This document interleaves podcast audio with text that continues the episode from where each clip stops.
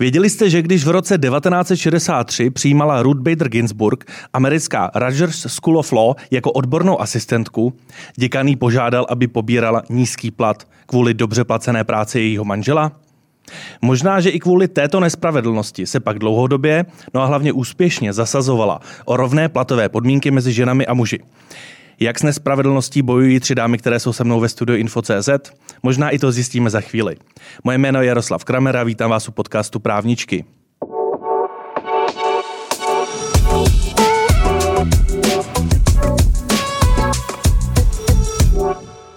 Moje dnešní pozvání přijali Lucie Melicharová, Executive Director v Eros International. Dobrý, dobrý den. den. Dobrý den, děkuji za pozvání. Lucie Tvarušková, Managing Partnerka Single Case. Dobrý den. Dobrý den a Adela Havlová, partnerka advokátní kanceláře Havel and Partners. Dobrý den. My tady máme dvě Lucie, tak já vás dámy z dovolení budu oslovat křesním jménem i příjmením, aby to posluchači, kteří nekoukají na video, měli snáze oddělené. To je no, lepší než mladší a starší, mladší protože a vím, jak by to dopadlo. Mně ještě napadlo Lucko a Lucie, ale uh, uvidíme, jak se to vyvine. Uvidíme, jak se to vyvine. Každopádně, abych navázal na ten úvodní dotaz. Vy tři na mě působíte jako dámy, které obstojí v mnoha situacích. A moc si nedovedu představit, jak se vy osobně popasováváte s tím, eh, když je před vámi nespravedlnost, když jste terčem nějaké nespravedlnosti. Jste ty, které jdou hlavou proti zdi, dokud není zjednána náprava, anebo se snažíte z toho vybruslit. A začneme s Adélou. Adélo, jste taková ta bojovnice, anebo spíše uh, si jdete ty rány hojit někam do ústraní? Do ústraní asi, ne, já se asi potřebuji hlavně vykřičet, takže se omlouvám, ne.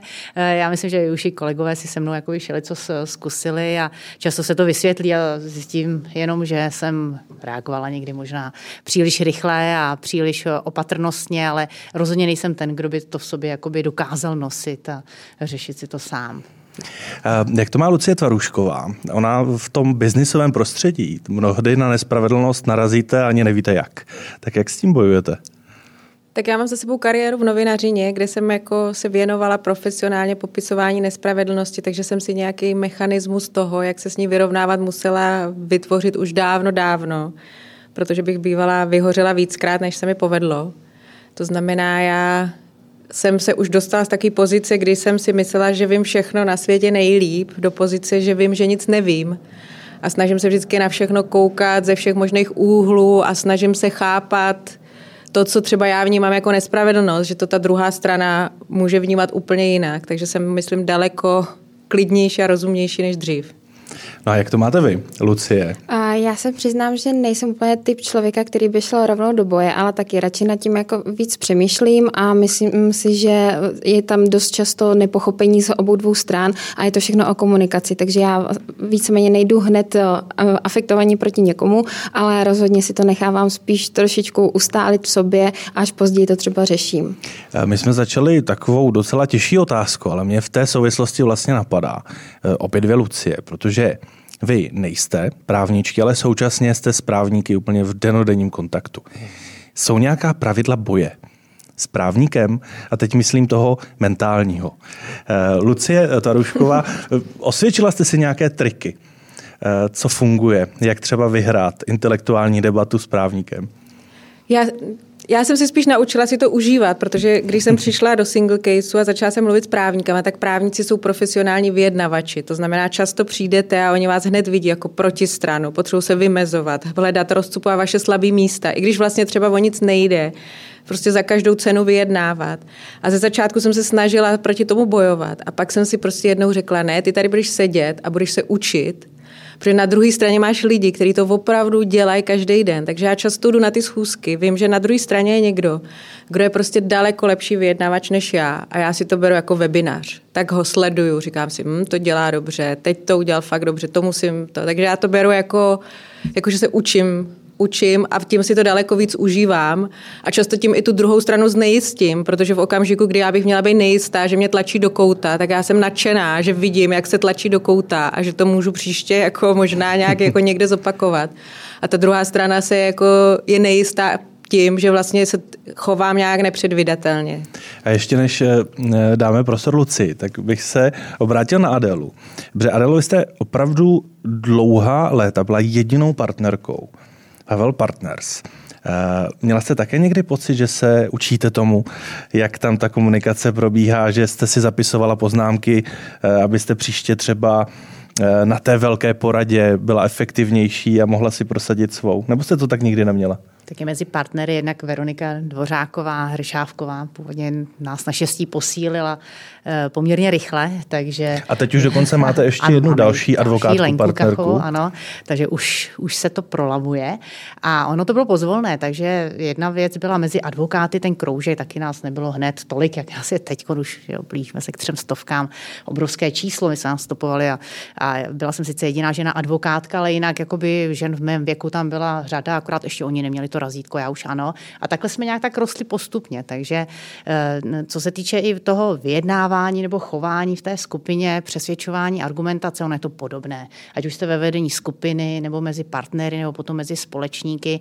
Spíš, co jsem cítila, to je něco, co se učím taky postupně a jsem sama ráda za své pokroky, že tam samozřejmě nemám tolik small talk a takové to jako prolínání těch kroužků, to se mi podařilo až mnohem později, bylo to těžší, než kdyby kolem mě mě byly samé ženy, ale jsme si popovídat i o tom vaření a dětech a tak. Že jsem, ne, asi ne, ale, ale takhle jsem měla mnohem dál, jako ke golfu, k fotbalu, ke všemu možnému. Takže a když už Lucie zmínila, že advokáti uh, se vyžívají v tom vyjednávání. Nevyžívají, užívají. Užívají se. Užívají, no, užívají tak uh, jak to máte vy, Adélo? No tak my jsme rostli opravdu z té malé skupiny, takže tam to bylo jakoby spíš živé, než nějak organizované. Takže i ta diskuze tam pro mě byla jednodušší než v předchozí firmě, která jako samozřejmě z pohledu dneš dnešního byla malá proti tomu, co máme dneska, ale já vyrostla v té, která komunikovala vždycky, že řeknu volně, volná diskuze, protože to šlo v tom počtu. No, dneska už je to více řízené, samozřejmě.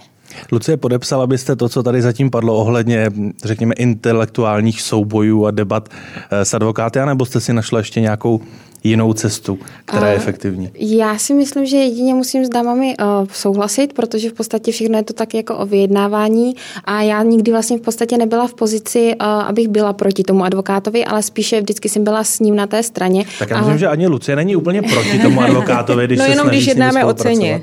Tak to, ano, ano. to jsme každý na druhé straně stolu. Eh, my, když jednáme o ceně, tak v podstatě vždycky mám eh, po boku nějakého advokáta a právě ten je lepší vyjednavač než já, takže eh, já jenom přesně se od něj učím, jak přesně pro příště si, co si z toho mám odnést. Vy jste hned po studiích začala v advokátní kanceláři. Mm-hmm. Bylo to prostředí, které vás dlouhodobě lákalo? A nebo to byla spíše náhoda, pak jste zjistila, že v tom prostředí je vám dobře a že s právníky se vám dobře spolupracuje? Já se přiznám, že jsem se tam dostala víceméně náhodou. Dostala jsem se tam vlastně na pozici asistentky, ale s tím, že to byla malá advokátní kancelář jenom o dvou advokátech a právě oni neměli žádnou koncipientku nikoho a já jsem se postupně naučila, nechci úplně říct, že eh, napůl dělat koncipienta, to rozhodně ne, ale řadu věcí jsem se naučila zakládat společnosti a tak dále, všechno, kde se to dalo vlastně dělat před vzory a tak, takže díky tomu já jsem se uh, dostala více do toho právního trošičku povědomí, uh, abych věděla, co a jak se dělá a, ta, uh, a dál a s tím, že jsem ještě se dívala do spisu a nahlížela a tak dále, takže jsem měla větší povědomí s tímhle. No a co vás posleze přivezlo do Eros? Zdálo se v té době, že to bude tak dynamicky se rozvíjející advokátní kancelář? A do Erus mě vlastně přivedla zase myšlenka toho, že já jsem předtím hodně cestovala a oni zrovna nabírali zase do, na pozici administrativy a tam velice rychle jsem se z pozice administrativy vlastně dostala ke Kubovi Dohnalovi do marketingu a vlastně zprvu to vůbec pro mě nevypadalo, že by se to takhle mm. dynamicky rozvíjelo. To až vlastně postupem času, tak poslední rok to nabralo takovýhle spát s tím, že poslední dva roky spolupracuju s Vojtou Suchardou, to je taky jeden z našich partnerů a ten vlastně rozvíjí mezinárodní síť a právě právě díky tomu, že předtím já jsem hodně cestovala, eh, byla jsem vždycky spíš do, tak, do toho mezinárodního prostředí, tak eh, mě to lákalo vlastně spolupracovat a budovat tu síť spolu s ním. A díky tomu, že jsem měla vlastně už předtím zkušenosti s advokacie, tak to pro mě bylo jednodušší navázat eh, na tu komunikaci s těma právníkama. Hmm, takže díky praktickým zkušenostem vlastně tak trošku právničkou jste. Lucie i díky třem ročníkům na právnické fakultě v zásadě také tak trošku právničkou je. Um, Myslíte si, že je klíčovou výhodou to, že nejste právničkou pro to, co děláte, eh, jaký produkt aktuálně vytváříte? Ne, myslím, ne. že ne. Já myslím, že klíčovou výhodou pro jakoukoliv práci, kterou dělám, je to, že jsem začínala jako novinářka. Mm-hmm. Protože to je krásná práce na to, aby se člověk naučil se o věci zajímat, ptát, eh, pracovat s velkým množstvím informací. Takže já vždycky, když jsem v úzkých, tak se znovu vracím k tomu, co jsem se naučila jako, na, jako novinářka. A mm-hmm. s tím si nějak jako vystačím. Um, přesto ještě bych ten dotaz trošku otočil. Myslíte si, že v některých situacích by bylo jednodušší, kdybyste právničkou byla? Jak to mají právníci s uznáváním neprávníků, pokud jde o jejich business development, pokud jde o témata, která se týkají jejich podnikání, jejich života?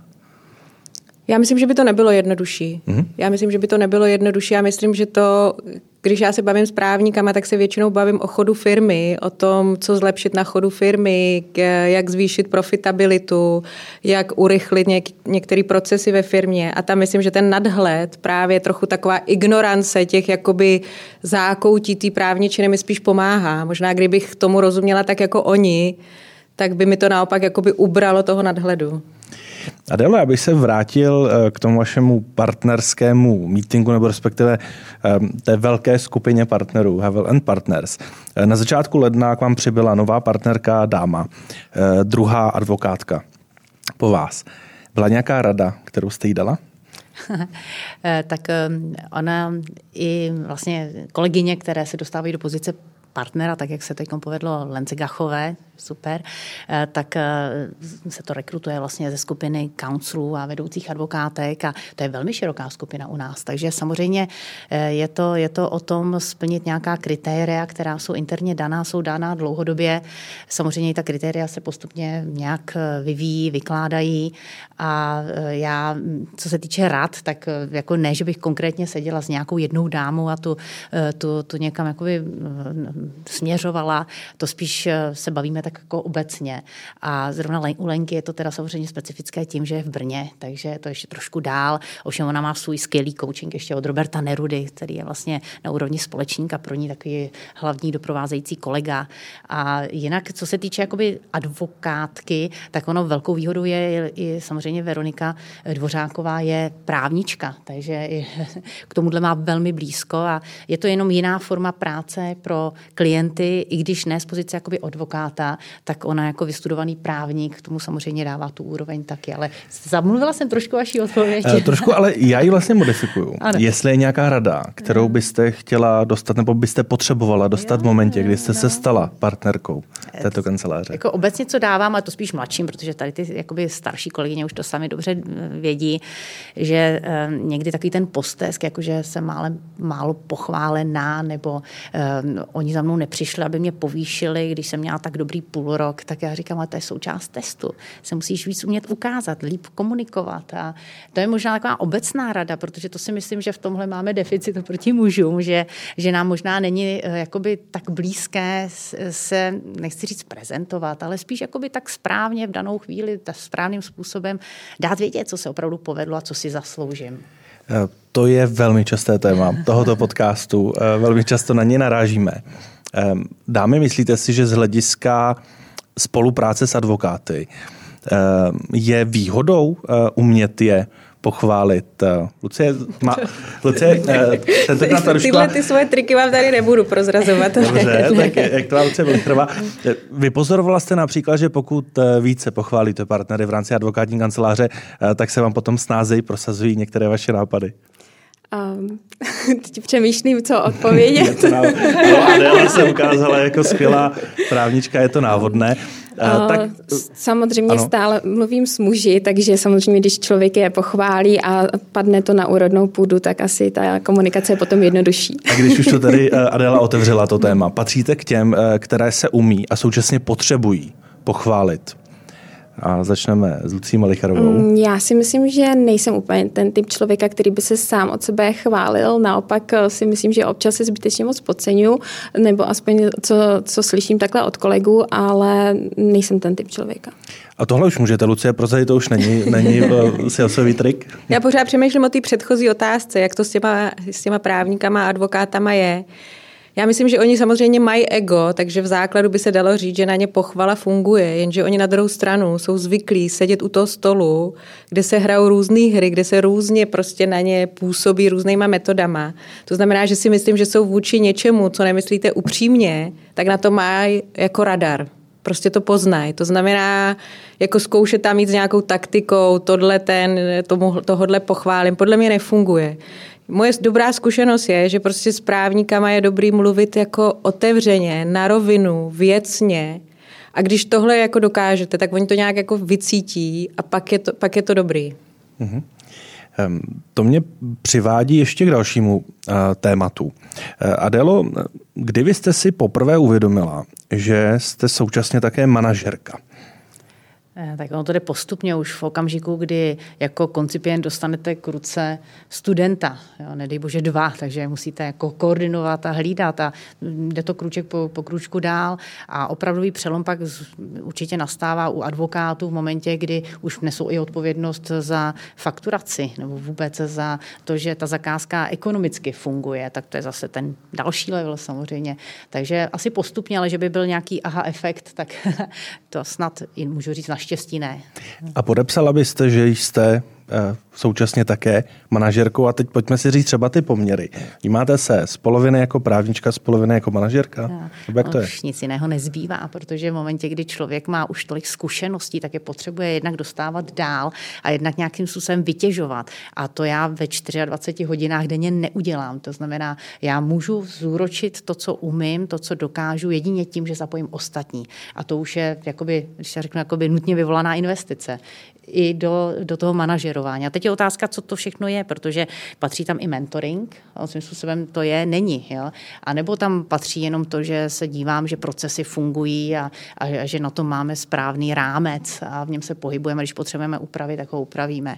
Já bych řekla, že jsem možná trošku um, uh, někdy v jiné pozici než řada jiných společníků, kteří už té manažerské roli můžou, nechci říct musí, uh, věnovat daleko víc času, prostoru. Já přece jenom hodně jsem eh, v tom detailu právním, protože se profiluji a je to možná, nevím, jestli pro roli společníka to odpovídající ehm, expertem ve své oblasti, ne, že by ostatní nebyli, ale to je můj základní hlavní profil. A to samozřejmě je spojeno i s tím, že chci působit někde i mimo advokaci, v rozkladové komisi, v asociacích a tak dál. A ten čas není natahovací, takže musí to jít trošku na úkor něčeho, ale věřím, že se nám to daří i v rámci skupiny, kterou vlastně vedeme, veřejn, skupina pro veřejný sektor v rámci Havel Partners, eh, že se nám to daří to podělit tak, aby se každý věnoval nějaké části. A u mě je to víc hold o tom know-how a řízení know-how a možná o jakoby spolupůsobení hlavně při náboru a při vedení lidí. No a ti ostatní potom se o to víc třeba podílejí v jiných oblastech, třeba business development, kde já se snažím taky dělat, co se dá, ale ostatní k tomu třeba mají o něco blíž, anebo časově ten prostor jim mm-hmm. se nabízí k tomu, aby ho využili třeba eh, v čase, který já jinak věnu tomu eh, Lucie Tvarušková, když například řešíte s partnery advokátních kanceláří to téma fakturace, což je mm-hmm. takové téma, které je pro vás aktuálně příznačné. Setkáváte se s tím, že za každou cenu nechtějí být těmi manažery, že hledají takové řešení, aby nemuseli přejít do té manažerské pozice? Ne. Ne, ne, prostě ta partnerská práce je vlastně jako hodně těžká, protože partner Adela to tady vyjmenovala, tak partner často bývá největší odborník na tu oblast, to znamená, má být nějaký vzor pro ostatní. Zároveň často dělá business development, protože to se hrozně těžko předává a outsourcuje někam na míní seniorní lidi. Zároveň je nějaký HR manažer, protože neustále hledá nový talenty a musí je vést. Zároveň řeší finance, protože prostě finance jsou základ té firmy. To znamená, on má čtyři docela podle mě jako velký joby, mezi kterými musí když je partner, prostě ať chce nebo nechce, prostě každý den nějakým způsobem přeskakovat. To znamená, možná se nevnímá jako manažer, ale prostě od rána, když se pojá na svůj kalendář, tak je minimálně manažerem svého kalendáře a těchto těch čtyř rolí, takže se prostě stává manažerem, ať chce nebo nechce. A myslím si, že většina partnerů to jako bere a že vlastně se partnerama stály i proto, že pro tohle mají nějaký jako buňky, nějakou přirozeně k tomu nějak inklinujou. Eh, Lucie Melicharová, když byste měla vybrat jedno manažerské školení, které by mhm. si zasloužil úplně každý partner v Česku, co by to podle vás bylo? Jaké téma? Manažerské školení. Co možná právníkům dělá problémy? Uh, já si myslím, že uh, cross-selling. aby dokázali prodat i kolegu, aby když máme specialistu na určité dané právo, tak aby dokázali říct ano, dobře, teď jsem vám poradil třeba v pracovním právu, ale budete potřebovat třeba daně a na to mám tady kolegu a ten je taky super prostě na, zrovna na daňový právo. Takže určitě cross-selling. Eh, my se tady teď už delší dobu bavíme eh, spíše o, o právním biznesu jako takovém, ale stáhneme to zpátky k tématu tohoto podcastu, což jsou právničky nebo eh, ženy v právu. Jak moc velkou roli podle vás hraje v tom právním biznise, v té manažerské části, to, že jste ženy? Je to něčím příznačné a teď se snažím, Adela, aby to nebyla návodná otázka. A spíš, no, aby, aby to byl takový obecný, obecný popis toho, jak vnímáte toto téma tak já tak trošku sázím na to, že jako ta diverzita má smysl. Jo? A samozřejmě Eh, mám velkou eh, úctu a vděk vůči kolegům, kteří se mnou mají trpělivost, protože někdy pro mě, a to je to, co se většině učím, doufám, že se v tom i trošku zlepšuju, eh, je obtížné správně vystihnout, o co mi jde a jakoby přesvědčit je, protože někdy bohužel teda, to je ten můj ženský prvek, dám příliš průchod těm emocím a hlavně se rozčílim na tou věcí a pak až formuluju, co mě na tom vadí.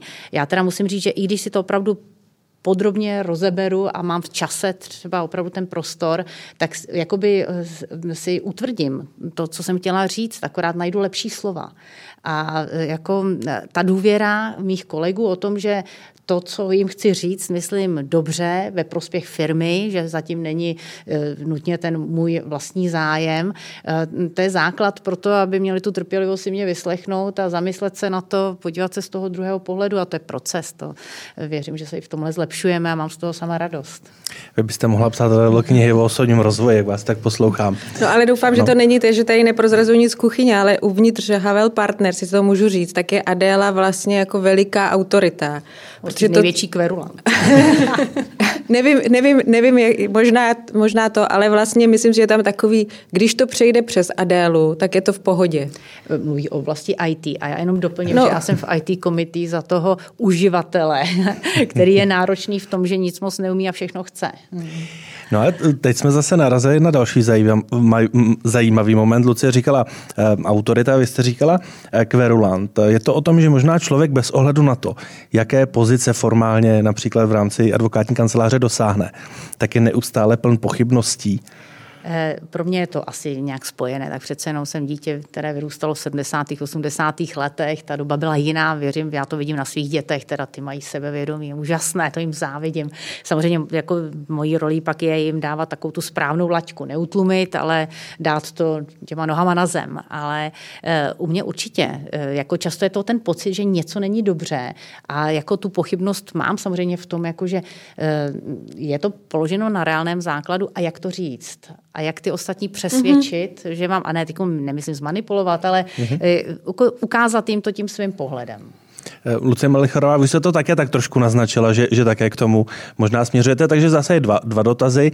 Ten první je, jak vy vnímáte eh, ten ženský prvek, pokud jde o, ten, o ta témata spojená s právním biznisem, ne s tou čistě odbornou rovinou.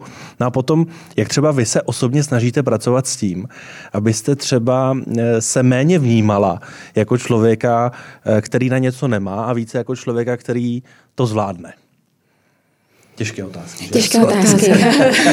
Tohle, kdybyste Jardo poslal dopředu, tak nevím, jestli bychom přišli. Ale dámy. Proto to neposílám. Dámy, eh, ono si stačí pustit nějaký díl podcastu Právničky a věděli byste, co vás čeká.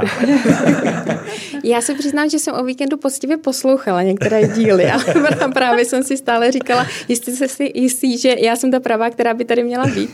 A, takže co se týče vlastně um, spolupráce nebo vůbec jako toho ženského prvku u nás v advokátní kanceláři nebo vůbec eh, obecně mezi muži eh, v právnickém eh, oboru. Já si myslím, že ten ženský prvek je tam určitě důležitý. Teď nevím, jestli vám odpovím úplně správně na otázku. Mě spíš o to, pokud je o ta témata spojená například s právním biznesem. Mm-hmm. Jestli máte pocit, že je třeba výhodou v některých momentech to, že jste ženou, nebo nevýhodou, anebo to třeba vůbec neřešíte a tím máme odpověď vyřešenou.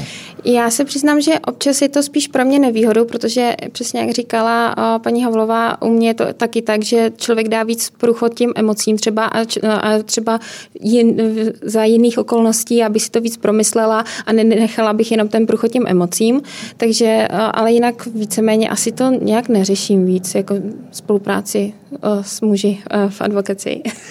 Tak abych přinesl k tomuto stolu nějaký dotaz, který vás nezvedne ze židle, tak kdo vás dáme inspiruje v tom z vašeho okolí, někdo, u koho víte, že cokoliv nového si od něj přečtete, jakoukoliv novou myšlenku eh, od něj zjistíte, tak vás vždy nainspiruje. Lucie Tvarušková.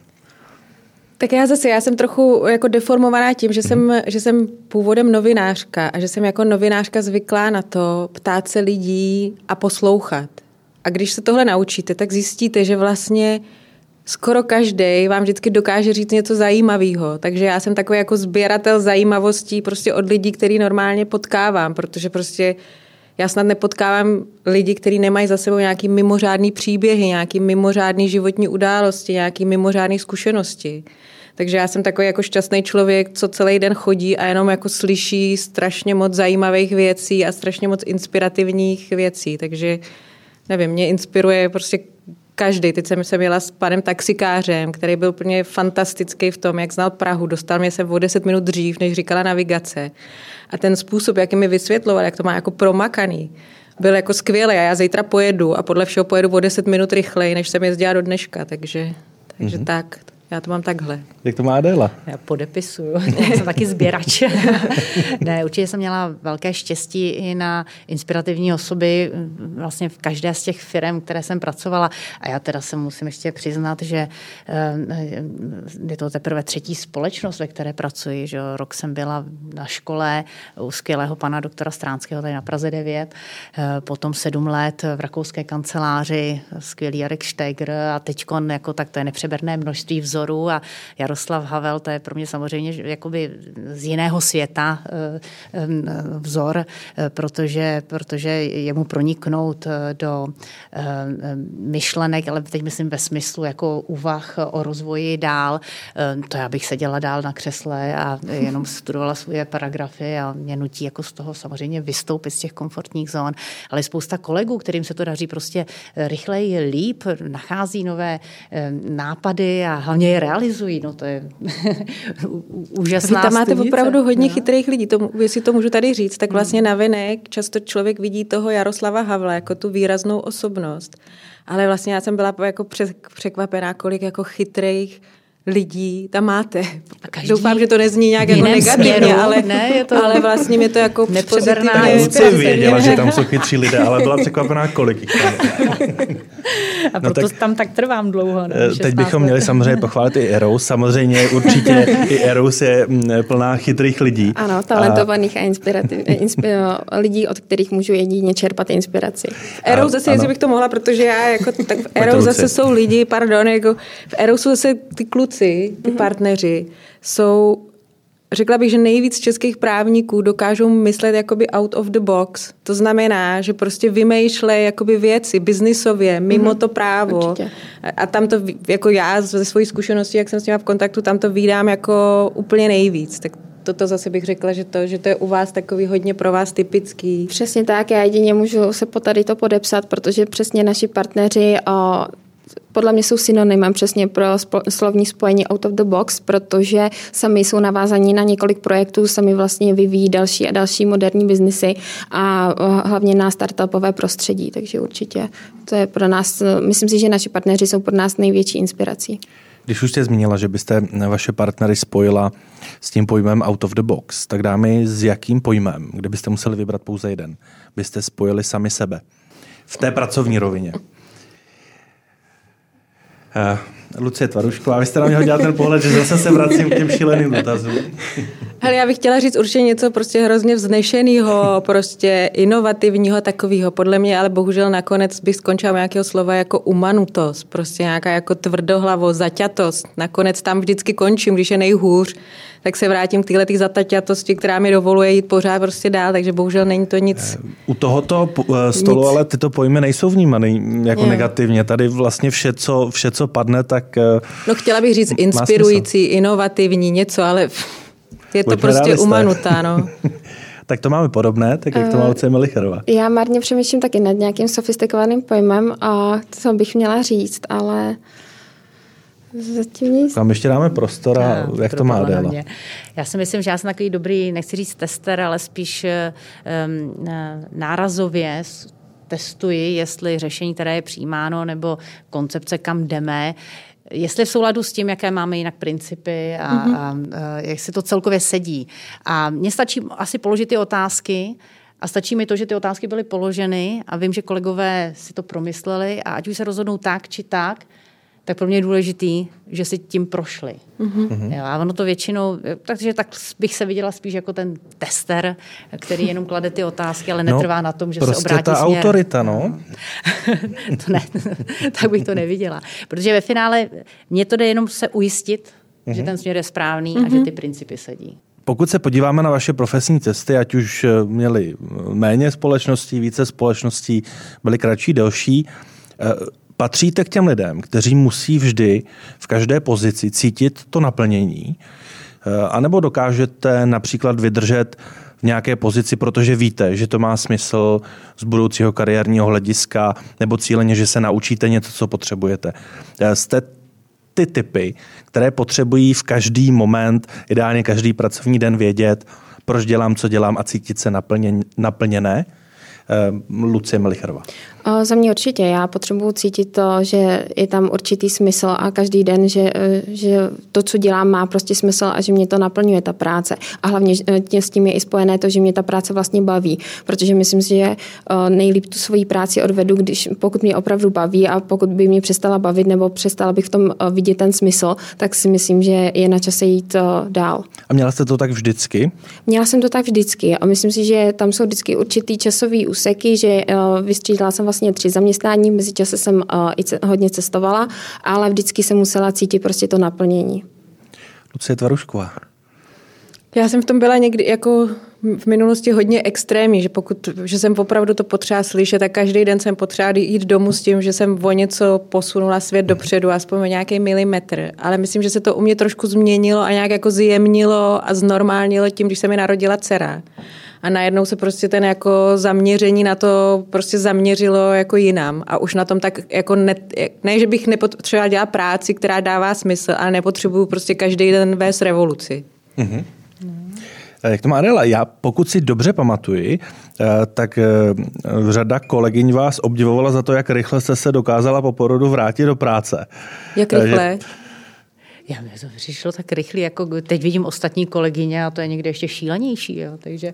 Ale tak eh, rozhodně to nebyla ta standardní eh, ne, ne každý... zákonem je. Eh, povolená doba, že? No, ne každý mi odpustil, že jsem z porodnice odpověděla na e-mail a to šlo přes telefon. Ano.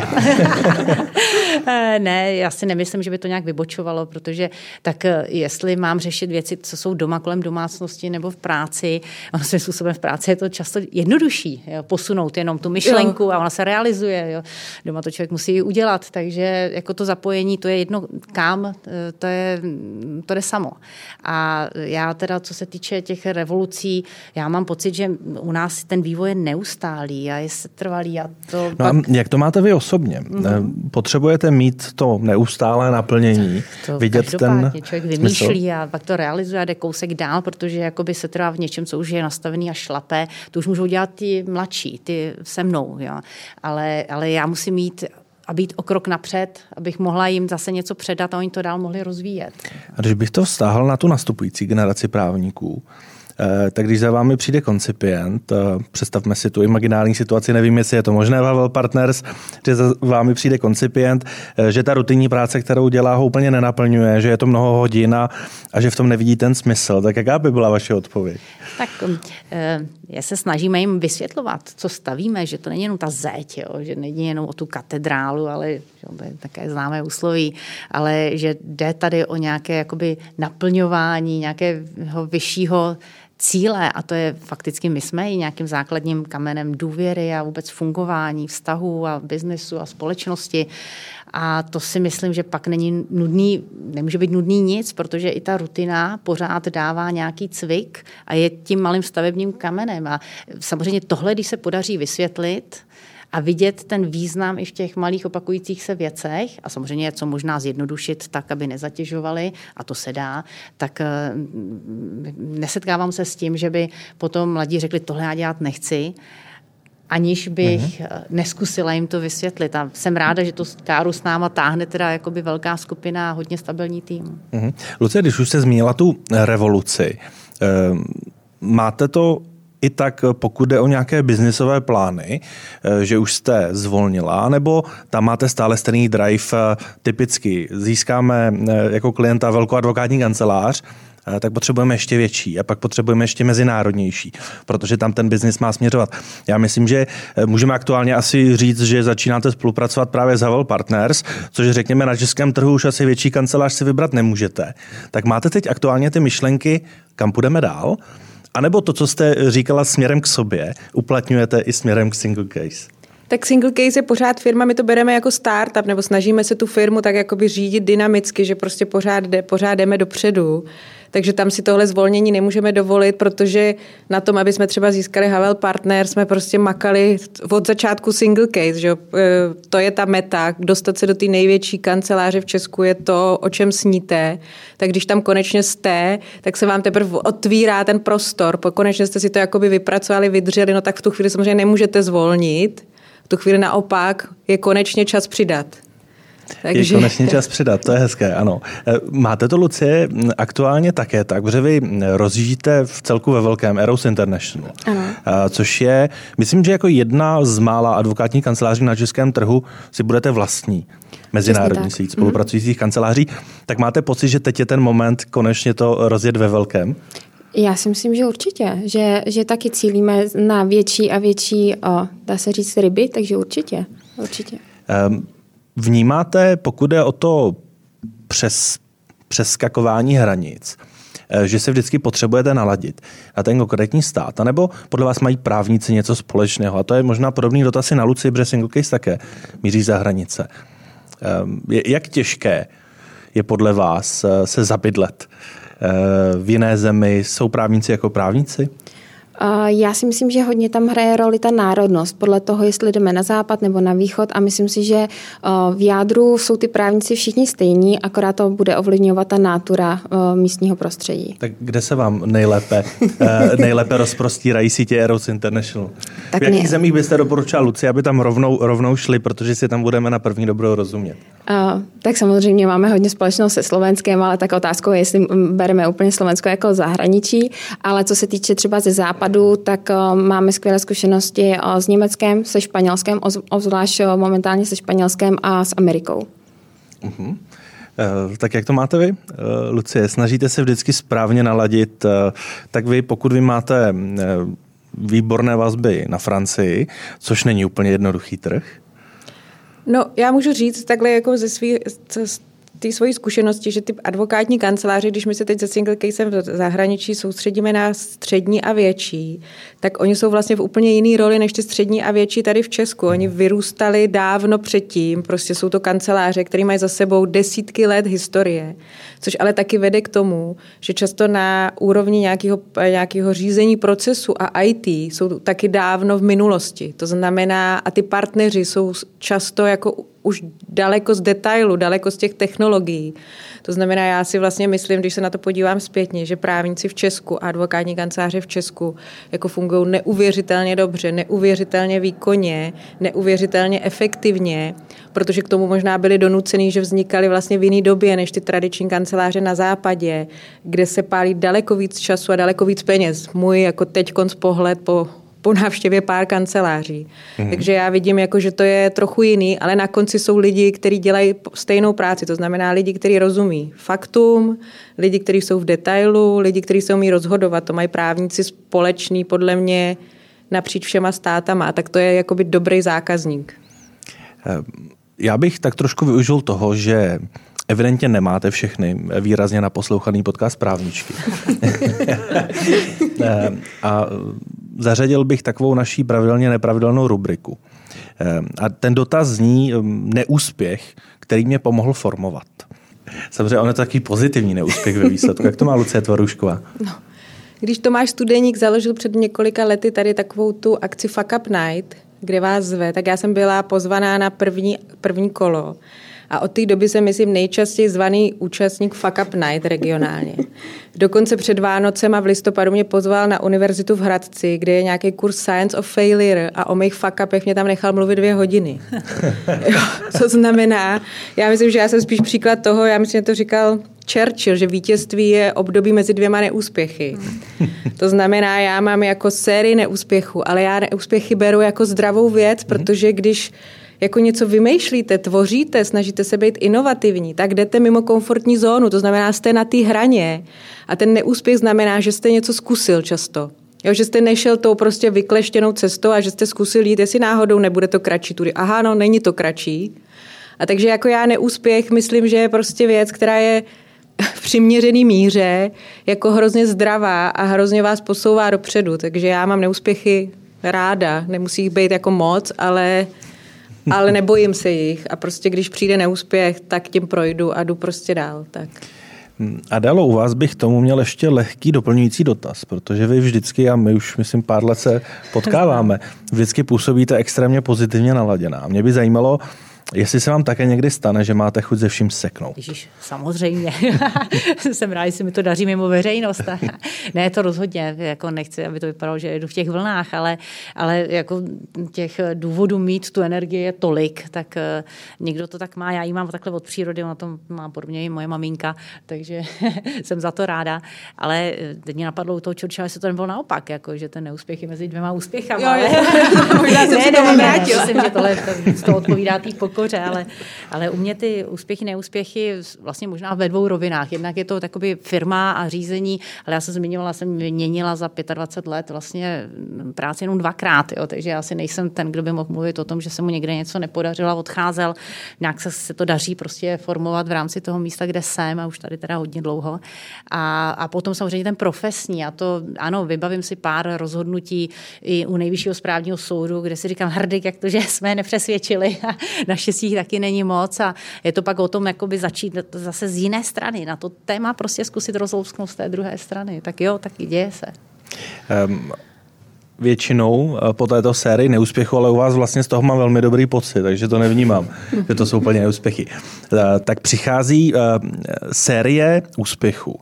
Já bych rád, pokud byste každá za sebe našla jednu věc, která se vám v poslední době povedla a máte z ní skutečně upřímnou radost abyste se s námi o ní podělili. A začal bych s Lucí Tvaruškovou.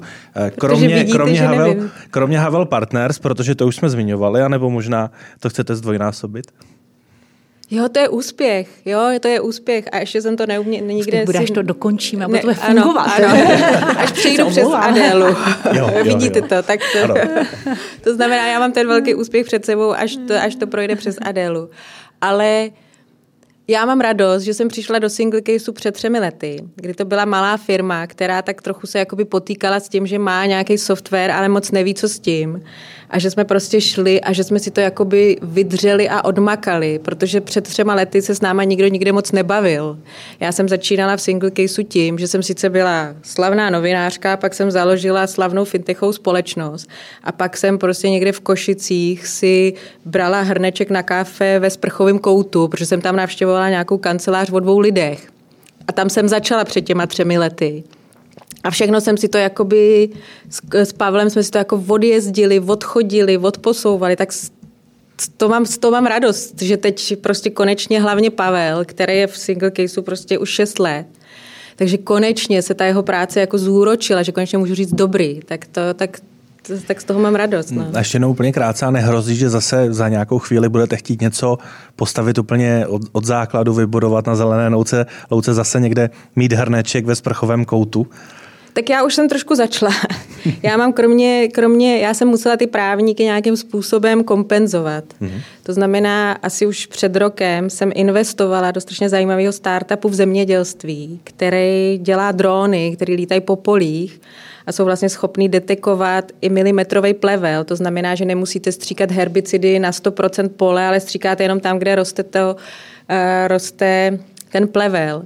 A pro mě to jako báječně funguje, že prostě vyrazím na to pole, jsem úplně zabahněná. Ty farmáři mi tam něco vypráví o tom plevelu, nedělám to moc, ale je to pro mě takové, jako, že se zase učím nový obor, protože to asi víte, že pro mě je hrozně důležitý. A pak ty obory spolu různě pospojovávat a kombinovat. Takže teď jsem objevila úplně fantastickou věc, což se jmenuje zemědělství. Tam je takových věcí, tam jsou tak neuvěřitelně skvělí lidi prostě, takže, takže já už takhle to mám, protože prostě já to potřebuju, no, já potřebuju já doufám, jenom, že si z toho věci. právníci nevezmou, že, že jste se rozhodla kompenzovat tím, že půjdete do hnoje.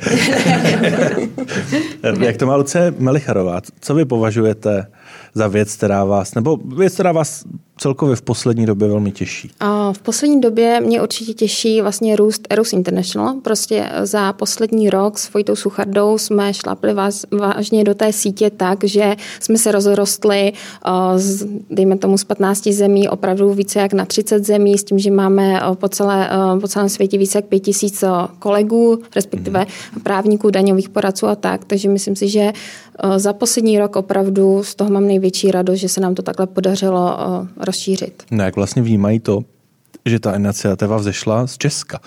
Musíte nějak pracně představovat eh, česko-český právní trh? Já si myslím, že úplně ne. Ono vlastně všechno to eh, funguje na bázi vlastně partnerství. Není to vyloženě, abyste si nepředstavovali, že akvírujeme jakoby v zahraničí a tak ty advokátní kanceláře, to ne. Ale myslím si, že když eh, přijdeme s kvalitní nabídkou eh, biznisu od našeho klienta s tím, že potřebuje pomoci v zahraničí a my tím vlastně dáváme najevo, že rozhodně nejsme jenom malá kancelář nebo vůbec malá zemička, protože i naši klienti dokážou myslet takhle out of the box i do zahraničí, tak myslím si, že nemusím to nějak sáhodlouze představovat.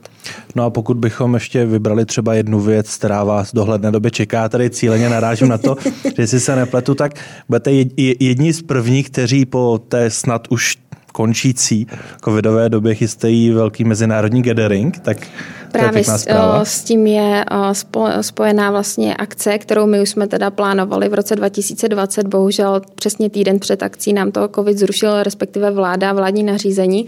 Takže teď doufám, že už opravdu po dvou letech můžeme udělat meetup. Nazýváme to Business Meetup, Power by Arrows a s tím, že vlastně to bude v Národním muzeu 28. dubna a přivědou partnerské kanceláře z celého světa a samozřejmě i jejich klienti na úrovni CEO. No tak je super, že vlastně aktivní právní a biznisové dění se bude dít v Česku, tak doufejme, doufejme, že to všechno zdárně proběhne. Adela měla spoustu času na to vybrat minimálně dvě věci. Jsem poslouchala. Dvě věci, které jí těší. Dvě. Eh, tak ono většinou je to proces, jo, že nejde říct jako teď, teď to dopadlo, ale eh, tak jsem přemýšlela, co bych řekla, a netýkalo se to nutně naší kanceláře nebo mě osobně, si říkám, z čeho mám opravdu velkou radost, je také to téma udržitelnosti. Eh, že něco, mm-hmm. co mě už jako trápilo někdy před těma pěti lety, hodně jsem to možná předběhla a řešila jsem odpady a energie a úspornost a recyklace. Dokonce jsem si dala i kurz ve ŠHT, cirkulární ekonomiky ano, a projektového řízení, protože mě přišlo, že jakoby bez těchto dvou věcí se to špatně bude posouvat, tak teď mám pocit, že se to čím dál víc, samozřejmě už eh, i díky vládním programům a eh, už předtím eh, díky volebním programům dostává tak trošku jakoby do kůže víc té společnosti. A co z čeho mám hlavně radost, už i z toho pozitivního směru, ne, ne nutně jenom jako to strašení a podobně. A to je pro mě důležité i pro moji práci, že ve veřejném sektoru. Teď ty veřejné investice by v tomhle mohly být opravdu tou hybnou pákou. A mám radost toho, a to jsem se chtěla právě pochlubit, že v posledních eh, týdnech, měsících mám eh, čím dál víc těch vlastně znaků, že se tohle i propojuje, nejenom v té České republice to know-how, ale že jsme i v téhle otázce víc evropští. Já mám radost z toho, jak se na to dívá čím dál víc úřadu, ministerstva, mm-hmm. úřad na ochranu hospodářské soutěže. Daří se dělat mezinárodní akce, kde to sdílení jde i třeba do Holandska, samozřejmě do Velké Británie. Pěkný. Tak to jsme tak krásně úplně neplánovaně propojili. Mezinárodní akce zemědělství, udržitelnost. Myslím, že lépe zakončit nemůžeme. Já moc děkuji za dnešní účast podcastu Právničky, konkrétně Luci Melicharové. Děkuji. Luci Tvaruškové. Děkuji. A Adele Havlové. Děkuji, ať se daří.